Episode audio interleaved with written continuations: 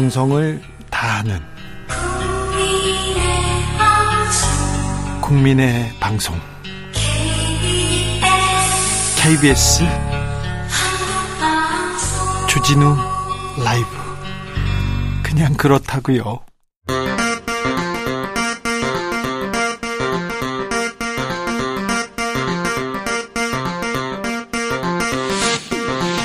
주진우 라이브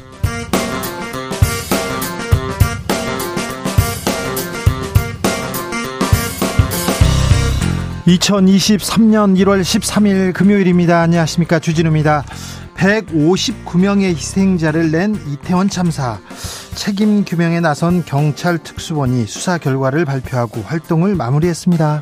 74일간의 수사 기간 동안 6명을 구속하고 높으신 분은 모두 무혐의 처리했는데요. 특수본의 수사 결과 어떻게 평가해야 할까요? 국회 이태원 참사 국조특위 용해인 의원에게 들어보겠습니다. 내년 총선에서 과반수를 확보해야 윤석열 정부가 성공할 수 있다. 특사로 사면 복권된 김성태 전 의원이 입을 열었습니다. 진정한 정권 교체는 내년 4월에 이루어져야 한다고 주장하고 있는데요. 김성태 국민의힘 중앙위원회 상임위원에게 그 이유 들어봅니다. 차기 당권 출마를 고심하고 있는 나경원 전 의원 저출산 부위, 부위원장직 아, 사표를 던졌습니다. 어, 사표를 수리했는데요. 대통령실에서는 당권 주자들의 발걸음 빨라집니다. 국민의힘 전당대회 어떻게 되는 걸까요? 여의도 정치연구소에서 짚어보겠습니다. 나비처럼 날아 벌처럼 쏜다. 여기는 주진우 라이브입니다. 오늘도 자중차에 겸손하고 진정성 있게 여러분과 함께 하겠습니다. 오늘 13일입니다. 금요일입니다. 어, 13일의 금요일, 음, 서양에서는 예수가 십자가 형을 당한 날이라고 불행하다 이런 징크스가 있다고 하는데 미신이고 징크스일 뿐이잖아요. 13일의 금요일 우리 많이 잘 지내왔어요. 그러니까 아, 걱정하지 마시고 잘 이렇게 편히 잘 즐기시길 바랍니다. 혹시 나만 갖고 있는 징크스 있습니까? 시험 보기 전에 중요한 날 이렇게 아, 이런 징크스 있다. 이렇게 하면 해결된다. 징크스에서 해결되는 방법도 알려주십시오. 청취율 조사 이어지고 있는데요. 아, 이번 조사 잘 나와야 되는데, 어떤 징크스, 아이고, 이거 날려야 되는데. 자, 아무튼, 나만의 징크스, 징크스 날려버리는 법 알려주십시오. 추첨을 통해서 3만원 상당의 치킨 상품권 보내드립니다. 샵 9730, 짧은 문자 50원, 긴 문자는 100원이고요. 콩으로 보내시면 무료입니다. 그럼 주진우 라이브 시작하겠습니다.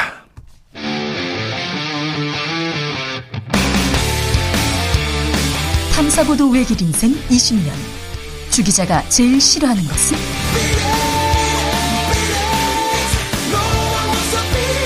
이 세상에서 비리와 부리가 사라지는 그날까지.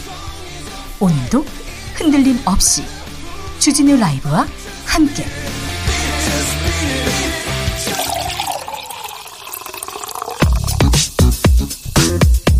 진짜 중요한 뉴스만 쭉 뽑아냈습니다. 주스. 정상근 기자 어서 오세요. 안녕하십니까. 경찰 특수본이 이태원 참사 수사 결과를 발표했습니다. 네, 이태원 참사 원인과 책임 소재에 대해 수사해온 경찰청 특별수사본부가 오늘 최종 수사 결과를 발표했습니다. 특수본은 참사 당일 오후 5시 이후 인파가 급증을 했고 오후 9시부터는 유, 군중 유체화 현상이 발생하기 시작했다라고 밝혔습니다. 네. 어, 이로 인해 참사 직전 군진 밀도가 어, 제곱미터당 최대 10.7명에 이르면서 피해자 1명당 약 220kg에서 560kg의 힘을 받았을 것으로 추정했습니다. 책임 소재를 묻는 데까지는 실패한 모양입니다. 윗선은 모두 무혐의 처분됐습니다. 네, 특수본은 경찰, 구청, 소방, 교통 관계자 등 24명을 업무상 과실치사상 혐의 등으로 입건해서 검찰에 송치했으며 이 중 6명을 구속했다고 밝혔습니다. 아, 특수본은 그러나 소위 윗선으로 불리는 상급 기관들의 경우 사고 발생 예견 가능성 등 구체적 주의 의무 위반이 있다고 보기 어렵다라고 봤습니다. 자세한 내용은 용해인 기본소득당 의원에게 잠시 후에 들어봅니다. 어, 한국은행이 기본 기본 기준금리죠 또 올렸습니다. 한국은행은 오늘 0.25%포인트의 금리 인상을 단행했습니다. 어, 이로써 우리 기준금리는 3.25%에서 3.5%로 올라갔습니다. 한국은행은 여전히 5%에 이르는 소비자 물가 상승률 그리고 1.25%포인트까지 벌어진 미국과의 금리 격차를 고려해서 어, 고비를 늦출 수 없다라고 판단했습니다. 경기는 더 악화될 전망이라고 합니다. 네, 이창용 총재는 지난해 4분기 우리 경제가 마이너스 성장을 했을 가능성이 있다라고 밝혔습니다. 경기 악화의 원인은 중국발 코로나19 확산과 반도체 경기 하락, 이태원 참사 등이 꼽혔는데요. 어, 그나마 그럼에도 이 지난해 경제 성장률은 2.6% 정도는 가능할 것으로 예상이 됩니다만 올해는 경제 성장률이 어, 이전에 예상했던 1.7%보다 더 낮아질 가능성이 있다라고 밝혔습니다. Winter is coming 얘기하는데요. 혹한은 아직 오지 않았습니다. 올해는 정말 힘들 거라고 하는데 올해 힘들다는데 여기에 대한 대책, 대비책 있는 건지 정치권 뭐 하고 있는지 아 조금 길을 알려주세요. 비전을 보여주세요. 여기저기서 얘기합니다. 하지만 정치권은 뭐 마음이 다른 데에 있는 것 같아요. 나경원 전 의원 오늘 사표 냈어요. 사표 내면서 친윤계한테 한마디 하더라고요. 네, 국민의힘 유력 당대표 주자인 나경원 전 의원이 오늘 SNS를 통해 함부로 본인의 판단과 고민을 추측하고 곡해하는 이들에게 한 말씀 드린다라면서 어, 본인은 결코 당신들이 진정으로 윤석열 대통령, 윤석열 정부의 성공을 위한다고 생각하지 않는다라고 밝혔습니다. 지원은 없습니다. 하지만 윤핵관 이거 가리키는 거 아닌가요? 네, 어, 나경원 전 의원은 잠깐의 혼란과 소음이 역사의 자명한 순리를 가리거나 막을 수는 없을 것이다라고 덧붙였습니다. 알겠습니다. 이 부분은 잠시 후에 저희가 어, 이재정, 김용남 의원하고 자세하게 분석해 봅니다. 음, 대장동 관련 재판이 오늘부터 재개됩니다. 김만배 씨 입을 열었네요. 네, 자해를 시도한 뒤 건강을 회복한 화천대유 대주주 김만배 씨가 오늘 서울 중앙지방법원에서 열린 대장동 개발 사업 관련 공판에 출석해서 기자들과 만났습니다. 어, 김만배 씨는 자해 이유에 대해 본인으로 인해 무고한 주변 분들까지 곤란한 상황에 처하게 됐다라며 어, 괴로운 마음에 극단적 선택을 했다라고 말했습니다. 김만배 씨와 돈 거래를 한 한국일보 기자도 해고됐습니다. 네, 한겨레 신문에 이어 한국일보도 오늘 사고를 통해 참담함과 책임을 통감한다라고 밝혔고요. 이 김만배 씨와 돈 거래를 한 회사 간부를 해고했습니다. 네. 어제 중앙일보도 김만배 씨와 돈 거래를 한 간부급 기자의 사표를 수리했다며 어, 취재 윤리에 어긋나는 행위에 책임을 통감한다라고 밝혔습니다. 2부에서 정철웅 기자와 함께 언론계에서 있었던 일 자세히 들여다봅니다. 경찰이 친명이라고 할 수 있죠. 이재명 대표 가장 가깝다는 의원 중에 한 명인 임종성 민주당 의원에 대한 압수수색 벌였습니다. 네, 경찰청 국가수사본부는 오늘 그 민주당 임종성 의원이 군품을 수수한 혐의를 포착했다면서 압수수색에 착수했습니다. 어, 임종성 의원의 국회 사무실과 경기도 광주 자택 등 다섯 곳이 대상이었는데요. 어, 경찰은 임종성 의원이 2020년 11월부터 지역구인 광주의 한 건설업체 임원에게서 법인카드를 받아 사용하는 등 수천만 원 상당의 금품을 수수한 정황을 파악했다라고 밝혔습니다. 요즘 유치원생들이 이렇게 놀다가 놀다가 어, 뭘 찾아보자 이걸 압수수색해 이렇게 얘기한답니다. 그러니까 뉴스에서 이런 이 단어가 얼마나 많이 나오고 있는지 이렇게 조금 생각해 볼 대목이라고 생각이 들었는데요. 네, 압수수색했네요. 아, 윤석열 대통령의 자체 핵무장 주장에 대해서 미국 선을 그었습니다. 네, 윤석열 대통령이 최근 국방부 등 업무 보고에서 북핵 위협에 맞서 한반도의 전술핵 배치, 어, 나아가 독자적 핵무장을 언급한 바 있는데요. 네. 어, 이에 대해 존 커비 미국 백악관 국가안보회의 전략소통조정관은 이 조 바이든 미국 대통령은 한반도의 완전한 비핵화를 약속했고 이는 변하지 않았다라고 일축했습니다. 변하지 않고 있는 핵심 기조입니다.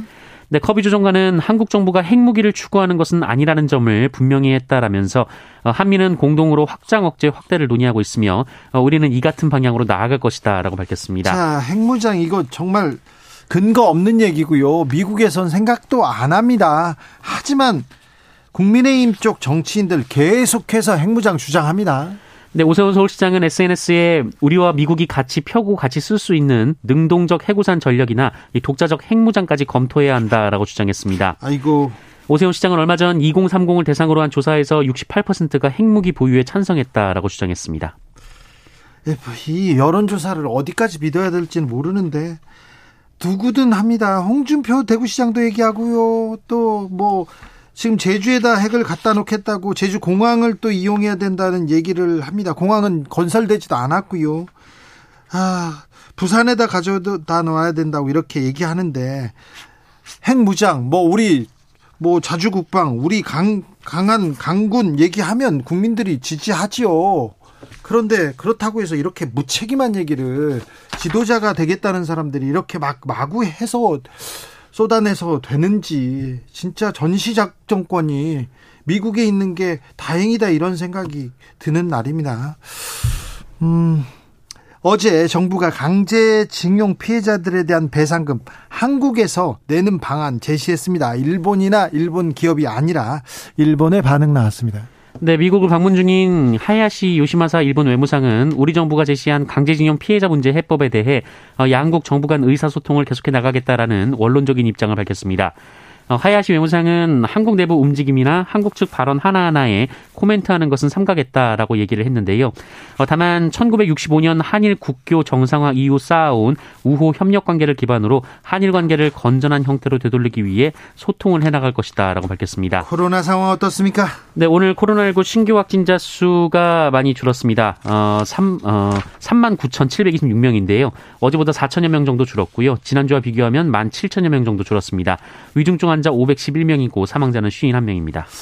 주스 정상근 기자 함께했습니다. 감사합니다. 고맙습니다. 7718님께서 60평생으로 처음으로 공리로 시작되는 정치율 조사 전화를 받았어요. 순간 음, 순간의 망설임도 없이 외쳤습니다. 주진우 라이브 늘 좋은 방송 서민의 편인 주라 사랑합니다 하는데 아우 감사합니다.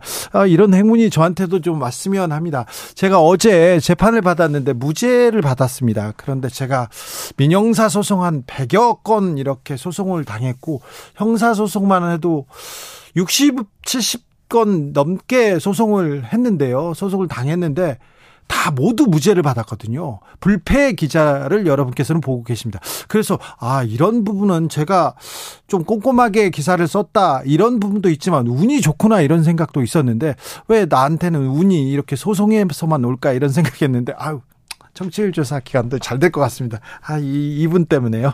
나만의 징크스 있습니다. 징크스 극복 방법 있습니다. 여러분께서 알려주시고 계십니다. 김병규님께서 중요한 시험이 있으면요. 방을 치우면 안 되는 징크스가 있었어요. 아, 그렇군요. 아, 덕분에 공부할 때 책상 청소하느라고 시간 다 가는 일은 없었답니다. 아, 그러셨군요. 제 아는 프로야구 감독님이 있었는데요. 속옷을 안 갈아입어요. 이기면. 그래가지고 연승을 해가지고 십 며칠 동안 속옷을 안 갈아입고 많이 냄새나고 가려웠을 텐데 그런 분들도 있었습니다. 6616님 저는요 이상하게 손톱 깎을 때 조금이라도 남아 있어야 수월한 일들이 생기더라고요. 손톱은요 너무 바짝 깎잖아요. 그럼 피납니다. 아파요. 저는 자주 그렇습니다. 3660님께서 아침에 바빠서요 옷도 머리도 화장도 대충 하고 나도 내가 마음에 안 드는 날 꼭 이런 날 있죠. 누구를 마주칩니다. 아, 대충 하고 나가면 다시 만나자고 할 수도 없고 참 아, 뭐, 사람 일이 또 그렇잖아요. 꼭 그렇죠. 잘 보이고 싶은 사람한테 꼭 이런 날이 있어요. 그렇죠. 0361님, 아침에 머리 손질이 한 번에 안 되면 일이 엇그러지고 시험을 망치는 징크스가 있습니다. 그래서 중요한 일정이 있을 때는 꼭 거울 공주가 됩니다. 아, 그러시군요. 한 번에 좀 잘 되라. 이렇게 빌어드리겠습니다. 8169님, 제가 등산을 좋아하는데 등산로 입구에서 오른발을 내딛는 걸 시작으로 등산을 시작합니다. 그래야 사고 없이 안전 등산 되더라고요. 아, 제 아는 축구 선수도 그렇습니다. 꼭 왼발을 이렇게 그라운드에 이렇게 먼저 딛고 이렇게 가야 된다는데 그렇다고 해서 맨날 골 넣는 건 아니더라고요. 그런데 중요하게 생각합니다. 6282님, 아, 마음먹기에 기분도 달라진다고 생각합니다. 징크스의 반대말이 뭐가 있을까요? 긍정이 답이라고 생각합니다. 아, 징크스의 반대말은 긍정이다. 아, 훌륭하십니다. 방지수님, 녹음해 둔 주진우 형님의 그냥 그렇다고요. 세 번 반복해서 듣습니다. 항상 해결되는 건 아닙니다. 그냥, 그렇죠. 네. 그런 일이 있을 수도 있어요. 그냥 그렇다고요. 네, 예. 괜찮습니다. 아, 그렇군요. 방지수님, 네. 네. 힘내세요. 조금 효과가 이루어지고 막 그래야 될 텐데 기운을 보내 보겠습니다. 주진우 라이브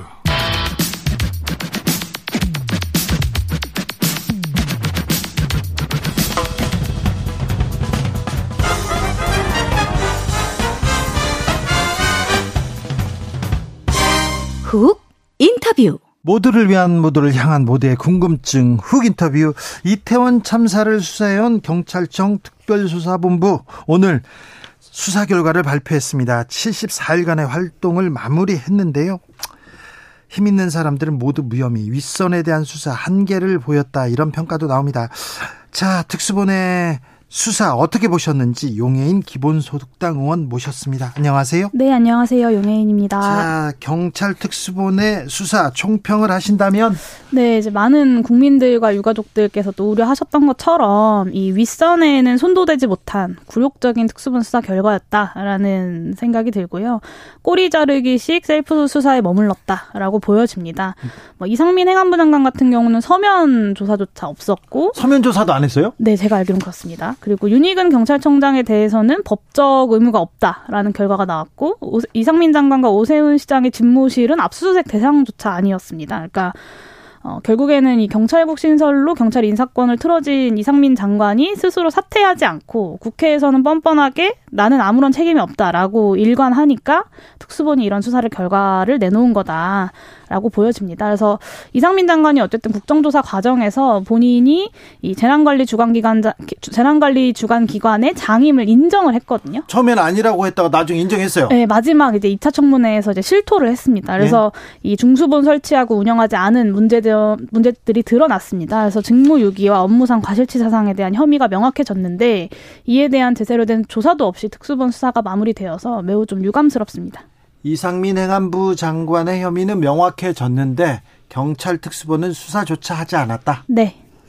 경찰청장에 대해서도 마찬가지요. 네, 그렇습니다. 경찰청장에 대해서도 어 이렇게 제대로 된 혐의를 묻지 못했고 이 전반적으로 보면 그러니까 윗선에서는 구체적인 주의 의무가 없었다라는 거거든요. 그러면 네. 앞으로 이런 참사가 발생하면 앞으로도 계속 이런 일선에 아주 구체적인 의무가 있는 이들에게만 책임을 묻게 되는 선례를 만들게 되는 겁니다. 그래서 네. 이번에 어 구체적 아주 구체적인 이 의무뿐만 아니라 이 재난안전에 대한 책임을 지는 이들이 법적인 책임을 다하지 않은 것에 대해서 분명하게 책임을 물어야 그렇죠. 앞으로 이런 참사가 어, 발생하지 않도록 책임자들이 역할을 다 해야 되는구나라는 좋은 선례가 될 수 좋은 선례라고 하면 좀 그렇네요. 선례를 만들 수 있죠. 라고 네. 생각합니다. 네. 그런데 이번에 보니까 용산 경찰서, 용산 구청, 용산 소방서 그러니까 그 동네 사람들, 네. 그 동네 책임자들이 책임을 짓는 것으로 끝났습니까? 네, 그 실제로는 이제 이임재 전 용산경찰서장 그리고 박희영 용산구청장 등 여섯 명에 대해서만 구속 송치가 이루어졌고요.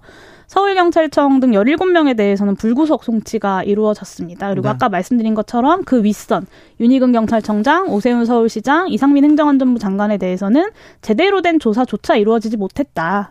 사고의 책임을 물어서 어떻게 이제 앞으로 시스템을 만들 건지에 대해서는 실패했다. 이렇게 성공하지 못했다. 이렇게 봐도 되네요. 사고 원인은 밝혔습니까? 네, 사고 원인에 대해서는 이제 어 그 국립과학수사연구원에서 3D 시뮬레이션 감정한 것을 이제 이제 발표하기도 했는데요.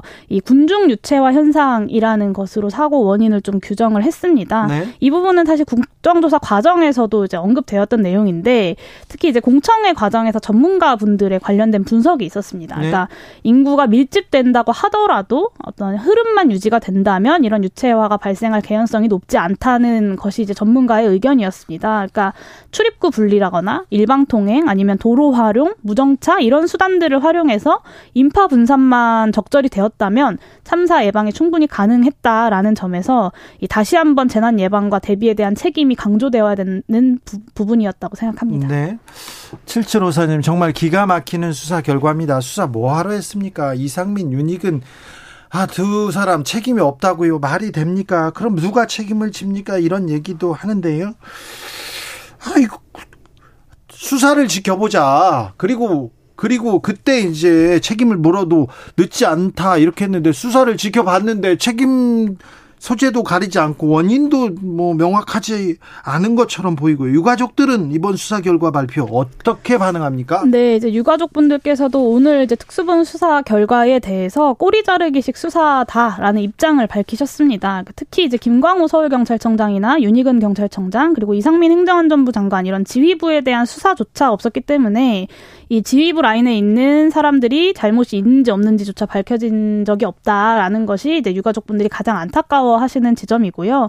애초에 사실 특수본이 수사를 하겠다라는 소식을 접했을 때부터 유가족분들은 가족이 가족을 어떻게 수사하냐라는 네. 이제 우려를 표한 바가 있습니다. 그래서 네. 유가족분들의 이런 우려가 현실로 드러난 결과다라고 보여집니다. 아, 그런데 그러면 특수본 활동이 종료됐어요. 그럼 법적 책임을 묻는 그런 수사나 그런 과정은 이제 끝난 겁니까?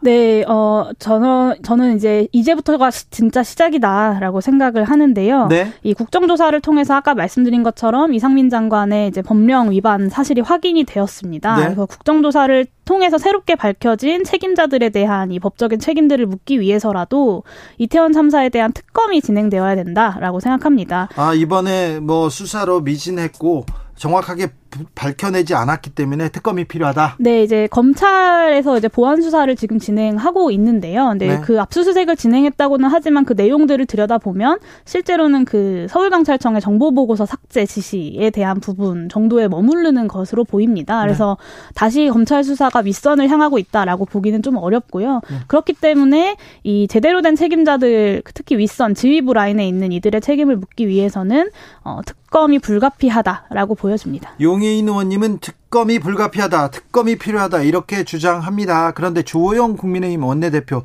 특수본 수사 법률가로 봤을 때 타당하다. 특검 주장에 대해서 왜 그런 조사가 필요하나 이런 입장이던데요.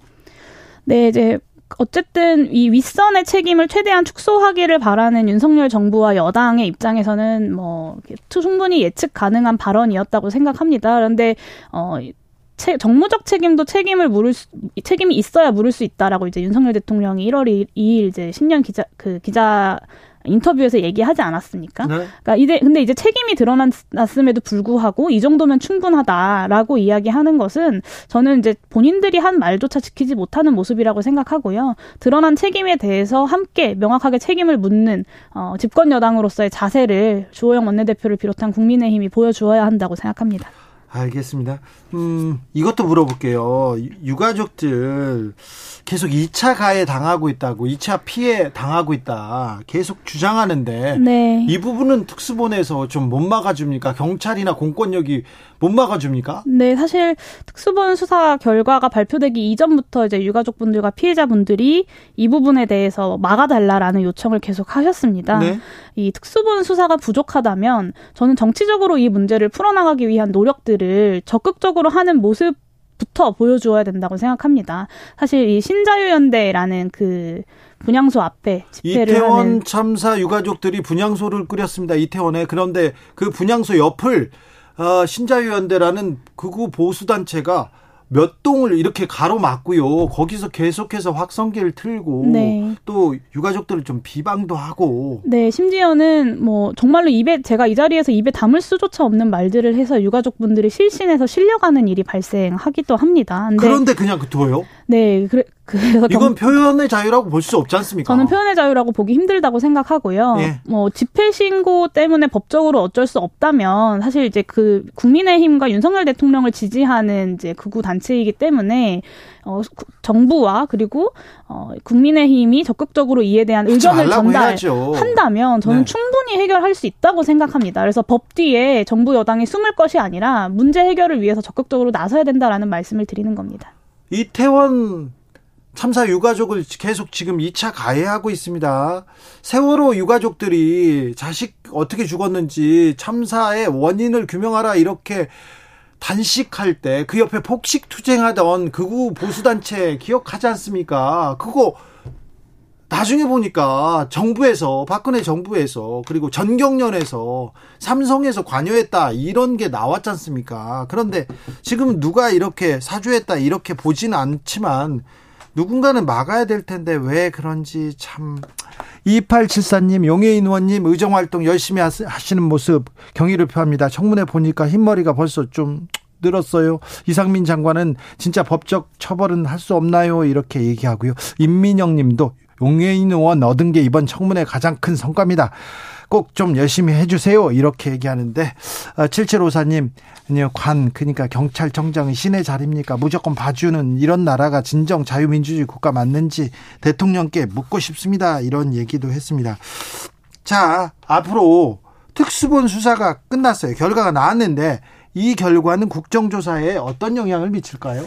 어, 이제 특수본 수사 결과 자체가 이제 국정조사에 영향을 미치는 것은 아니지만 앞으로의 진상규명과 책임자 처벌을 위해 국정조사 특위가 해야 되는 역할이 있다고 생각합니다. 그 첫 번째가 이제 결과 보고서의 채택이고요. 그리고 위증한 증인들과 국정조사를 통해서 법적인 책임이 드러난 이들에 대한 위원회 차원의 고발이 네. 반드시 필요하다고 생각합니다. 그런데 이게 이제 여당이랑 합의를 할 수 있느냐에 대한 문제가 좀 남아 있는 상황이어서요. 최대한 이제 협의를 해보되 저는 국민의힘이 끝까지 반대하는 한다면 야삼당 단독으로라도 결과 보고서 채택하고 어, 증인들에 대한 위증 고발 그리고 법적 책임 고발 해야 된다고 생각합니다. 국정조사 지금 얼마나 남았죠?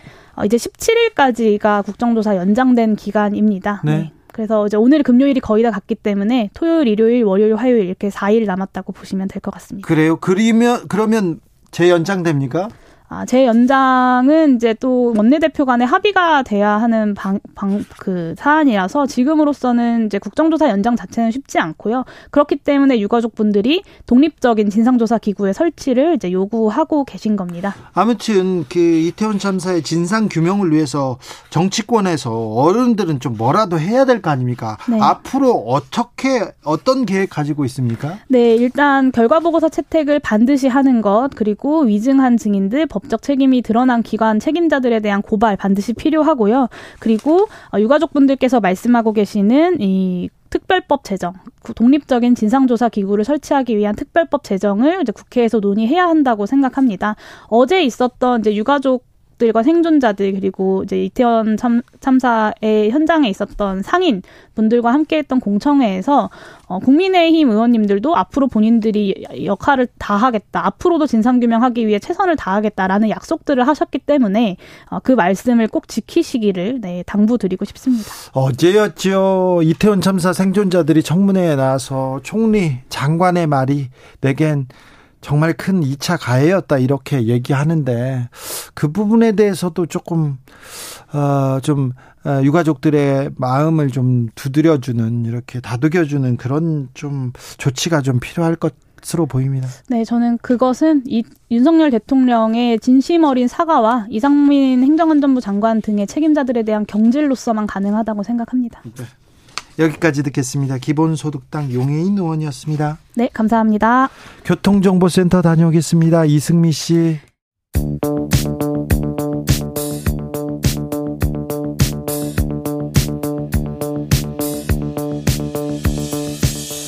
대한민국 정치의 새로운 100년을 준비한다. 21세기형 국회 싱크탱크 여의도 정치연구소.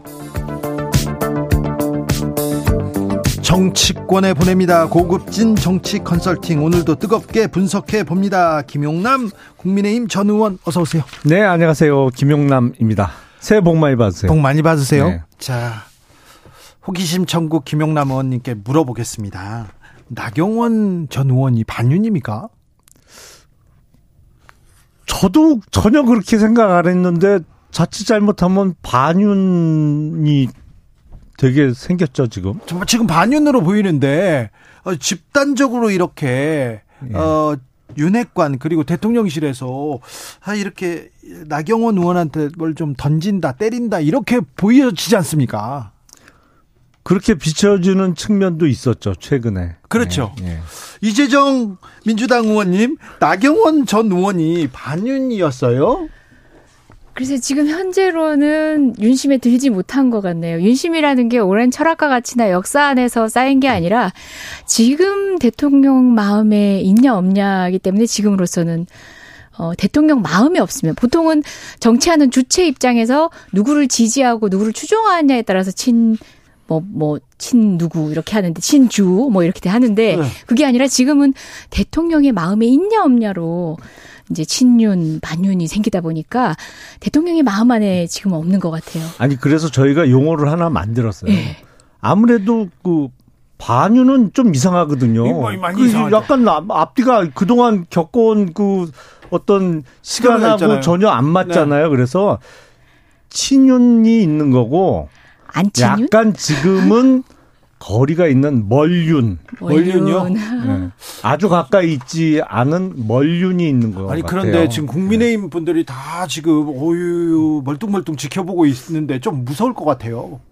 어 나는 저 친윤에 들어가나 막 윤회관에 음. 들어가나 어. 그러니까 이게 얼마나 거꾸로 된 거냐면은 보통은 예를 들어 이제 친노 비노라고 하면은 정치인들이 노무현 대통령의 철학에 함께하고 정치인을 주체로 보는 거잖아요. 네. 근데 이건 그게 아니라 예를 들어서 노무현 대통령이 친노 반노를 정하는 게 아니잖아요. 네. 비노를 정하는 게 아닌데 지금은 대통령의 마음에 있느냐 없냐에 따라 가지고 구분을 하다 보니까 방금 이제 개념을 다시 설정하셔야 되는 이런 어려움에 봉착하게 된 거죠. 멀륜까지 나왔어요. 예. 어, 보통 개파를 나누던 기준이 아니죠. 나경원 전 의원 저출산 저출산위원회 부위원장직 사, 사직서 제출했습니다. 그런데 대통령실에서는 사직서 수리 대신에 해임, 해임을 이렇게 결정했다고 합니다. 중징계에 해당하는. 그러니까 내보낼 때까지 흠, 음. 잘 되나 보자 이런 식인데요.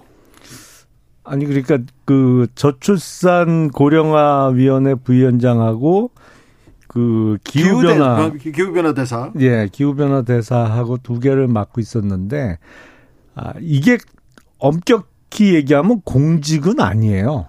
그렇죠 비상임직이잖아요. 비상임직이고 그러니까 비상근. 신분 자체가 그 공직자가 아니에요. 왜냐하면 통상 그 장관급 대우를 받는 공직자로 알려져 있는데 그렇게 되면 당연히 차관급 이상의 공직자는 매년 재산 신고를 해야 되잖아요. 네. 그런 의무가 있는 자리가 아니거든요. 그런 자리도 아니에요? 그러니까 이게 공직이라고 할 수가 없는 자리예요. 근데 이제 마치 그게 어 공직자로서 전당대회 출마를 하려면 그 자리를 유지하면 안 되는 것처럼 그 잘못 인식되다 보니까 네. 어이 출마 여부와 이 직의 유지가 연동된 것처럼 아, 출마를 할 거면 사직서를 내라 이런 그렇죠. 건 대통령실 인식이, 주변에서 나왔어요. 예, 인식이 됐었는데 법률적으로는 전혀 그렇지는 않습니다. 아, 법률적으로 되, 뭐, 되는 것도 아닌데 지금 그걸 왜? 떠나서 저출산 대책이라는 것 하나만으로도 또 이제 겸직을 맡고 있는 기후 변화에 대한 어, 대사의직도 사실 일이 적은 직은 아니에요. 적은 일이 예, 예. 아닌데 또 다 상관관계가 그렇죠. 있는 것도 아니잖아요. 그리고 뿐만 아니라 이제 당 대표의 출사표를 던진다. 그것만 오롯이 매진을 한다손 치더라도 쉬운 일이 아닌데 그 모든 것을 병행하겠다라고 하는 건 사실은 욕심인 거고 어쨌든 간에 그렇다고 대통령실을 제가 편들겠다는 취지가 아니라 여튼 저튼 지금은 그게 핵심이 아니라 어 나가는 국면에서조차 어꽃 달고 심지어 이제 꽃길을 못 만들어 줄지언정 뭔가 하나 흠집은 내는 이제 윤심의 네. 한 켠을 보는 거죠. 사직서 저희가. 수리도 너무 아낀다면서요. 음. 너무 애정한다면서. 그래서 죽어도 아니 보내 아, 그냥 뭐 이거 진달래 꽃도 아니고 사직서 수리하면 되는데 또 해임까지 합니다. 왜 그건 용산에 물어보세요. 저한테 물어보지 아. 마시고. 지금 근데 네. 용산에 물어봐라 이런 게 아니라 지금 용산을 좀 편들어야지 안 그러면은 안 그러면 나 찍히는 거 아니야 그렇게 생각하는 사람들 좀 많을 것 같아요. 윤심에 드시려면 음. 검사 출신 김용남 의원 괜찮습니까? 유구무원입니다. 차라리 아, 네. 차라리. 아 김용남 의원이 소신 있는 김용남 의원도 이렇게 말을 못 하시다니. 그러기서 유구무원 나온 것만 해도 대단한 거예요. 아유, 지금 대단, 이 분위기에서. 대단한 용기예요. 알겠어요. 근데 자, 이재정 의원님. 그러면 나경원 전 의원은 출사표를 던질까요? 아닐까요? 어, 물리기는 힘들지 않겠습니까? 최소한 여기서 물리기는 힘들다는 얘기는 반드시 출사표를 던진다는 게 아니라 어, 뒷걸음질 치는 것보다 어쨌든 나아가는 모양새에 어, 또 다른 대가가 있으면 모르되 여튼 본인이 민망해지는 방식으로 퇴장하진 않을 거예요. 본인도 원내대표까지 한 어, 중진 중에서도 나름의 여당 내에서는 거물급 몇 중에 한 명인데 네. 그리고 지금 국민 상대로 한 여론조사에서는 어, 꽤나 본인이 이제 선전을 하고 있는 상황에서 네.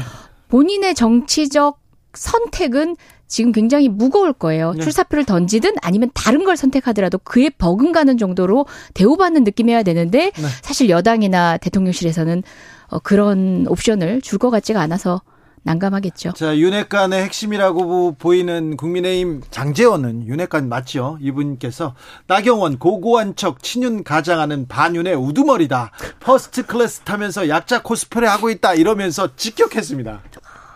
아니 그러니까 그 나경원 전 의원 입장에서 보면 자다가 일어나 봤 일어나니까 갑자기 본인이 음. 반윤이 된 거예요. 예. 그 이걸 어떻게 받아들여야 되나? 이분은 근데 이명박 정권 때부터 음. 뭐 MB계의 핵심이었고 그리고 국민의힘의 핵심 자산 아니었습니까? 아니 그걸 떠나서 윤석열 대통령하고 뭐 지극히 개인적인 이야기입니다만 네. 그 고시 공부를 대학교, 같이 하는 스터디 선후배. 그룹이었어요. 네. 그러니까 대학교도 선후배지만 네, 네. 고시 공부 그, 같이 그 전에 살던 집이 그러니까 그 나경원 전 의원의 친정이 원래 친정이 그 홍대 쪽이거든요. 네. 그리고 윤석열 대통령은 연희동에 사셨고 그래서 그 같이들 그 서울대를 졸업한 이후에는 연세대에서. 집에서 가까운 연세대에서 같이 공부도 하고 뭐 이렇게 같이 어울리면서 수십 년 동안 그 알고 지내던 사이거든요. 근데 눈 뜨고 일어나니까 갑자기 오늘 그 장재원 의원의 표현에 의하면 반윤의 뭐요? 반윤의 뭐, 뭐, 핵심이래잖아요. 아니 본인도 약간 받아들이기 쉽지 않은 상황이 됐어요. 네. 어 제가 같은 얘기 반복하는 네. 것 같은데 이게 더 핵심인 것 같아요. 그러니까 어디든 이제 개파가 있을 수 있고 예전 같은 이제 우리 김대중 대통령 시절이나 이때 개파처럼 뭐 굉장히 역사가 깊진 않다 하더라도 이제 각 당마다 어쨌든 느슨한 정도의 개파들이 있어요. 근데 근데 이 같은 분류는 처음이란 말이죠. 이 같은 이 같은 예, 현상도 처음인 것 같아요. 예, 심지어 심지어 아주 단편적인 사건 하나에 의해서 친윤 반윤이 나뉜단 말이에요. 사람은 한 번의 사건으로 모든 걸 평가하지 않는데 일단 지금은 윤심 안에 김기현 후보가 있기 때문에 어 나오지 말라 그랬는데 왜 나왔어 순간에 반윤이 되는 거죠. 단 한 번의 실수로도 반윤이 될 수 있다는 게 이게 정상적인 정치인가라는 생각이 듭니다. 아, 반윤의 우두머리랍니다. 나경원은. 아, 심지어 우두머리. 아니 근데 요새 그 말들이 너무 거칠어졌어요. 그러게요. 예. 그, 그거는 좀 음. 공식적으로 쓰기는 적절하지 않은 아니, 표현 같은데. 같은 당 사람들은 당원 동지 여러분 이렇게 예, 얘기하잖아요. 예, 그런데 이렇게 조금, 조금 생각이 다르다고, 그렇다고, 진영이 조금 다르다고 해서 이렇게 막 반윤, 우두머리, 뭐, 이렇게 코스프레, 이렇게 막 얘기해도 됩니까? 아니, 그러니까 많은 분들이 국민의힘 내부의 당내 선거잖아요, 이거는. 네. 뭐 더불어민주당하고 싸우는 선거도 아니고 정말 운명을 걸고 붙는 대통령 선거도 아니고 당내 선거인데 당내 선거 에왜 이러지? 그럼 네. 약간 약간 다 그 어벙벙 하고 있어요. 그러니까 네. 크게 보면 일단은 이제 당심 보통은 이제 당심 이란 얘기를 많이 하는데 국민의 마음과 당심을 구분해서들 뭐 삼공국면에서 많이 얘기를 하는데 지금은 너무 차이가 크더란 말이죠. 특히 특정 후보를 두고 이 정도로 어, 지지율의 차이가 큰 거는 보통 선거에서는 보기 힘들잖아요. 네. 심지어 일반 국민 상대로 하면 유승민 후보가 1등이에요. 그러니까 어떤 여론조사에서는 민심은 네. 유승민이고 당심은 나경원이다 이런 얘기가 있었는데 이때 또 당심이라는 거는 이제 지지자를 기준으로 한 건데 근데 또 어, 소위 말하는 우리 당으로 따지면 권리당원, 또 국민의힘에서는 무슨 책임당원, 예, 책임당원. 하죠, 책임당원 기준에서는 또 달라지는 묘한 국면들이 아니, 그거는 정말 같아요. 종잡을 음. 수가 없어요. 예. 왜냐하면 저희가 그 전에도 책임당원 30만 명 뭐 왔다 갔다 했었거든요. 근데 최근에 많이 늘었어요. 100만 명 가까이 됐습니까? 그러니까 거의 90만 명까지 온 것 같아요. 그리고 이달 말까지 가입하는 기준으로 책임당원 기, 그 날짜를 끊는데요. 그러니까 아직도 책임당원으로 3월 8일 전당대회 때 투표권을 행사할 수 있는 기회가 남아 있는 거예요. 그러니까 몇 명이 더 들어올지 모르겠어요. 음. 전당대회가 점점 다가오니까 각 후보들이 입당원서를 넣을 거예요. 그러니까 더 늘어날 가능성이 있어요. 근데 이렇게는 성향이 어떤지 뭐 연령 분류가 어떻게 되는지를 알 수가 없거든요. 사실은 어떤 면에서는 지지 정당을 묻고 여론조사 결과로 추측은 해볼 수 있지만 어떤 분들이 구체적으로 약 세 배 정도 늘어난 권리당원을 구성하고 있는지를 알 수가 없기 때문에 깜깜이 전당대예요. 사, 실은 이번 전당대. 그럼에도 김기현 이제 후보 같은 경우는 여튼 당심의 방점을 찍으면서 어떻게 보면 민심을 등돌리고자 하는 어떤 제도를 옹호한다든지 심지어 최근에는 뭐 대한민국 대통령 일본 어, 뭐 그런 얘기까지 하면서 어, 본인이 당선된다고 한들 그런 결과가 과연 내년 총선에 이어지는 과정에서 국민의힘에 도움이 될까? 자, 네. 국민의힘의 소심파 김용남 의원께 묻습니다. 근데 당권 네. 누가 유리합니까? 국민의힘은? 제가 보기엔 네. 이번에 전당대회 룰을 많이 바꿨잖아요. 네. 그전에는 당원 70%, 여론조사 30%였는데 당원 100%로 바꿨어요. 그거와 더불어 또 하나 바뀐 큰 변화가 있습니다. 결선 투표를 도입을 네. 했어요. 네. 결선 투표 때문에 만약에 나경원 전 의원이 출마한다면 당선 가능성이 높아졌다고 저는 판단을 합니다. 아, 오히려? 왜냐하면 지금 전당대회 구도가 네. 확실한 친윤을 표방하는 네. 김기현 후보 한 명하고 그, 네. 제 표현대로 하면 멀윤. 예. 저는 반윤은 도대체 받아들이기가 어려워요. 왜 예.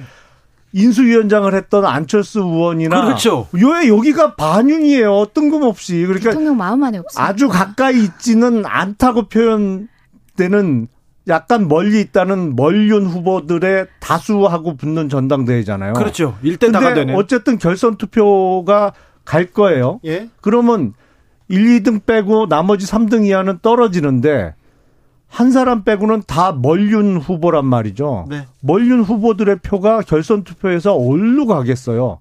멀륜으로 간다. 그래서 저는 이 전당대 룰을 이번에 많이 바꿨는데 이 바뀐 룰 때문에 오히려 멀륜 후보로 결선 투표에 올라가는 사람의 당선 가능성이 높아지는 거 아닌가 오히려 이렇게 생각해요. 저는. 오히려 오히려 당의 룰을 바꾸면서 멀륜 그러니까 나경원의 가능성이 높아졌다. 2등 안에만 들면 네. 나머지 3등 이하 의 대부분이 소위 멀륜 후보기 때문에 그렇죠. 그런데 국민의힘 지형상 나경원 후보가 출마를 할까요? 참 뭐 더 민망해지기 전에 드롭을 하는 게 맞는 건지 아니면 조금 더 버티다가 나경원 후보가 다른 방식으로 어, 퇴로를 찾을 수 있는 선택지를 우리 대통령이나 국민의힘에서도 어 제안을 해줄 수 있는 건지 이게 그 저는 제안이요. 윤 대통령은 나경원 저출산위 부위원장 그리고 기후 대사직까지 해임했습니다. 해임했다는 뉴스 전해드립니다. 이재정 의원께서 인용한 여론조사 개요 말씀드립니다. 한길 리서치가 쿠키뉴스 의뢰로 지난 7일에서 9일 차기 국민의힘 당 대표로 누구 지지하세요 물어봤는데요. 국민의힘 지지층에서는 나경원 전 의원이 30.7%로 가장 높았습니다. 전체 조사를 해봤더니 유승민 전 의원이 33.9%로 가장 높았습니다. 여전히 1등을 달리고 있습니다. 자세한 내용은 중앙선거관리위원회 홈페이지를 참조하시면 됩니다. 김용남 의원은 왜 출마 안 하세요? 저요? 네. 아니 저는 일단 국회에 들어간 다음에 네. 뭘좀 해보려고요. 이게 원외로 어, 당직을 맡으면 네. 한계가 많이 있거든요. 그래요? 그래서 뭐 그 당직을 여러 번 할 거 아니라면 네. 뭐 이렇게 최고위원으로 여러 번 출마하는 분들이 있더라고요. 네. 매번 전당대회 때 뭐 두 번, 세 번 연속 출마하는 경우들도 있, 던데 저, 제가 보기에 그거는 뭐 썩 바람직해 보이진 않고. 네. 원외에서도 네. 이렇게 시장 네. 가서 뭐 활동하시는 분이 있습니다. 음. 김건희 여사가 대구 서문시장 가셨는데 그거 어떻게 보셨습니까? 아, 그, 그 원외 개념하고는 전혀 별개죠. 아, 그런가요? 그 대통령의 영부인으로서 뭐 할 수 있는 활동 아닌가 싶고 다만 이제 아 선거 전에 얘기가 나왔던 조용한 내조냐 그거는 보는 시각에 따라서는 좀 달리 볼 수도 있을 것 같아요. 뭐 조용하다 안 조용하다를 떠나가지고 제2부속실까지 없애가면서 어 본인의 역할 또는 그 본인이 평가받는 후보의 와이프로서 이제 소위 여사가 되실 후보군으로서의 본인에 대한 평가를 단호히 거절했던 분이 사실상 제도권 안에서 통제받지 않는 채로 어, 뭐, 여러 사태들이 있었잖아요. 비행기에 사인을 태우는 등, 여러 가지 1호기에. 그 등등 여러 가지 에피소드를 겪으면서도 결국은 제2북속실이 있어야 마땅한 정도의 행복까지 이르렀고, 특히 지금 그 도이치모터스 사건이 곧 판결이 나오잖아요. 재판 과정에서도, 어, 김건희 여사의 어, 연류 가능성은 사실상 많이 이제 의혹들이 더 증폭되는 가운데 이런 적극적인 행보 굉장히 좀 불편합니다. 법률가로서 보기에 영부인이 영부가 영부인 역할을 해야죠. 그런데 그 각종 의혹들, 리스크들 있잖아요. 뭐 도이치 모터스 주가 조작 이런 부분은 명확하게 좀 해소하고 역할을 하도록 이렇게 만들어 주는 것도 대통령실의 그 책임 아닙니까? 그걸 명확하게 해결해 준다 그러면 오히려 사건에 대통령실이 개입하는 게 되겠죠. 그 사건과 관련해서는 아, 명확하게 해소는 해야 될 거 아닙니까? 의혹을. 뭐 때가 되면 하겠죠. 때가 뭐 되면요? 아니 그러니까 제 말씀은 네. 그거는 뭐 때를 기다린다는 의미가 아니고 그 사건이 아직 검찰이 계속 중인가요? 재판 중이죠. 다른 아니 아니 사람들은 다 재판 기소된 중이고. 사람들은 재판, 네, 재판 중이고 네. 어, 기소 안 되고 수사가 안 된 여사님만 그냥 그대로 덩그러니 놓여 있죠. 근데 진행 뭐 검찰에서 과정에서는 예. 진행 과정에서는 의혹들을 더 네. 키우고 확신에 가깝게 만드는 네. 여러 얘기들이 흘러나오죠. 저는 이제 지금 뭐 오늘도 할 시간 있을지 모르겠지만 이제 영수회담이라고 표현되는 그 얘기에 국민의힘의 중진 의원들께서는 이제 정진석 비대위원장 포함해서 이재명 후보자, 아, 이재명 대표를 피의자라는 얘기까지 하는데 이게 한간에서 그런 얘기 하잖아요. 아니 피의자보다 더 하신 김건희 여사님하고 같이 살고 계신 분이 왜 이재명 대표 제일 그걸 야당의 대표를 못 비교하면 만나냐 그 이런 이런 힐난 섞인 얘기가 나올 만큼 김건희 여사에 대한 의혹은 국민들 어 뇌리에서 떠날 수가 없는 계류 중인 문제라는 거죠. 이 이재명- 문제의 심각성을 알아야 이재명 된다는 대표는 거죠. 검찰에 출석했습니다. 그리고 개헌 카드를 꺼내 들었습니다. 어떻게 들으셨습니까? 제가 보기엔 이번에 이재명 대표가 꺼내들은 개헌 카드는 윤석열 대통령이 얼마 전에 제안했던 중대선거구제 선거구제 개편, 개편. 있잖아요. 네. 중대선거구제 개편. 그때 이제 아, 어떤 얘기가 있었냐면 저게 사실은 민주당 당내에서도 찬성하는 분들이 많이 있어요. 네. 근데 분명히 저게 민주당에서 개헌하고 연동시킬 거다. 이런 예측이 있었거든요. 예. 그래서 개헌하고 연동해서 개헌을 받으면 중대선거구 개혁도 민주당 쪽에서 받겠다. 근데 사실은 개헌은 어, 쉽지 않은 문제거든요. 그렇죠. 리고 지금 개헌 작업에 착수하면 민주당이나 아니면 하여튼 지금 범야권의 의석수가 워낙 많기 때문에 이 헌법 개정의 방향 자체가 민주당이 주도할 수밖에 없는 의석 구조거든요. 그래서 그렇게 되면 이제 중대선거구제로의 선거구제 개혁이 힘들어지는 거예요. 가능성이 점점 확 줄어드는 거죠. 이렇게 개헌하고 연동시키면. 아니 저 같은 경우만 해도 중대선거구 자체에 대해서 부정적인 생각은 아닙니다. 하지만 그것이 모든 것을 정치 개혁을 대변하는 것처럼 인식하고 있는 것은 심각한 오류가 있다고 생각하는 입장이고 특히 지금 굉장히 어 아시다시피 우리나라가 대한민국이 설립되고 난 뒤에 어, 마지막 헌법 9차 개정까지 있었던 시간만큼 흘렀는데도 헌법이 한 번도 개정이 안 됐어요. 헌법 개정이 필요한 지점 우리가 너무 낡은 옷을 입고 있다는 것은 여야 공이 공감하는 내용이거든요. 권력 구조 개혁이라는 것이 중대선거구제는 법률 개혁 개정으로 이루어지지만 권력 구조 개편이라는 것과 맞물려서 또 어, 노후된 기본권들하고 함께 손봐야 된다는 것은 국회에서 이미 공감대를 많이 이룬 겁니다. 그럼 이거는 비단 처음 꺼냈다라고 보여지지만 그게 아니라 대통령 선거 과정에서도 그리고 지난 정부의 개헌 논의 과정에서도 어, 이재명 도지사던 당시에도 꾸준히 의사를 갖고 의견을 보태오던 상황입니다. 아니, 그러니까 큰 일이, 어마어마한 일이 있고 할 수 있는 일이 있으면 사실은 일을 잘하는 사람은 우선 할 수 있는 일부터 해결하는 게 맞아요.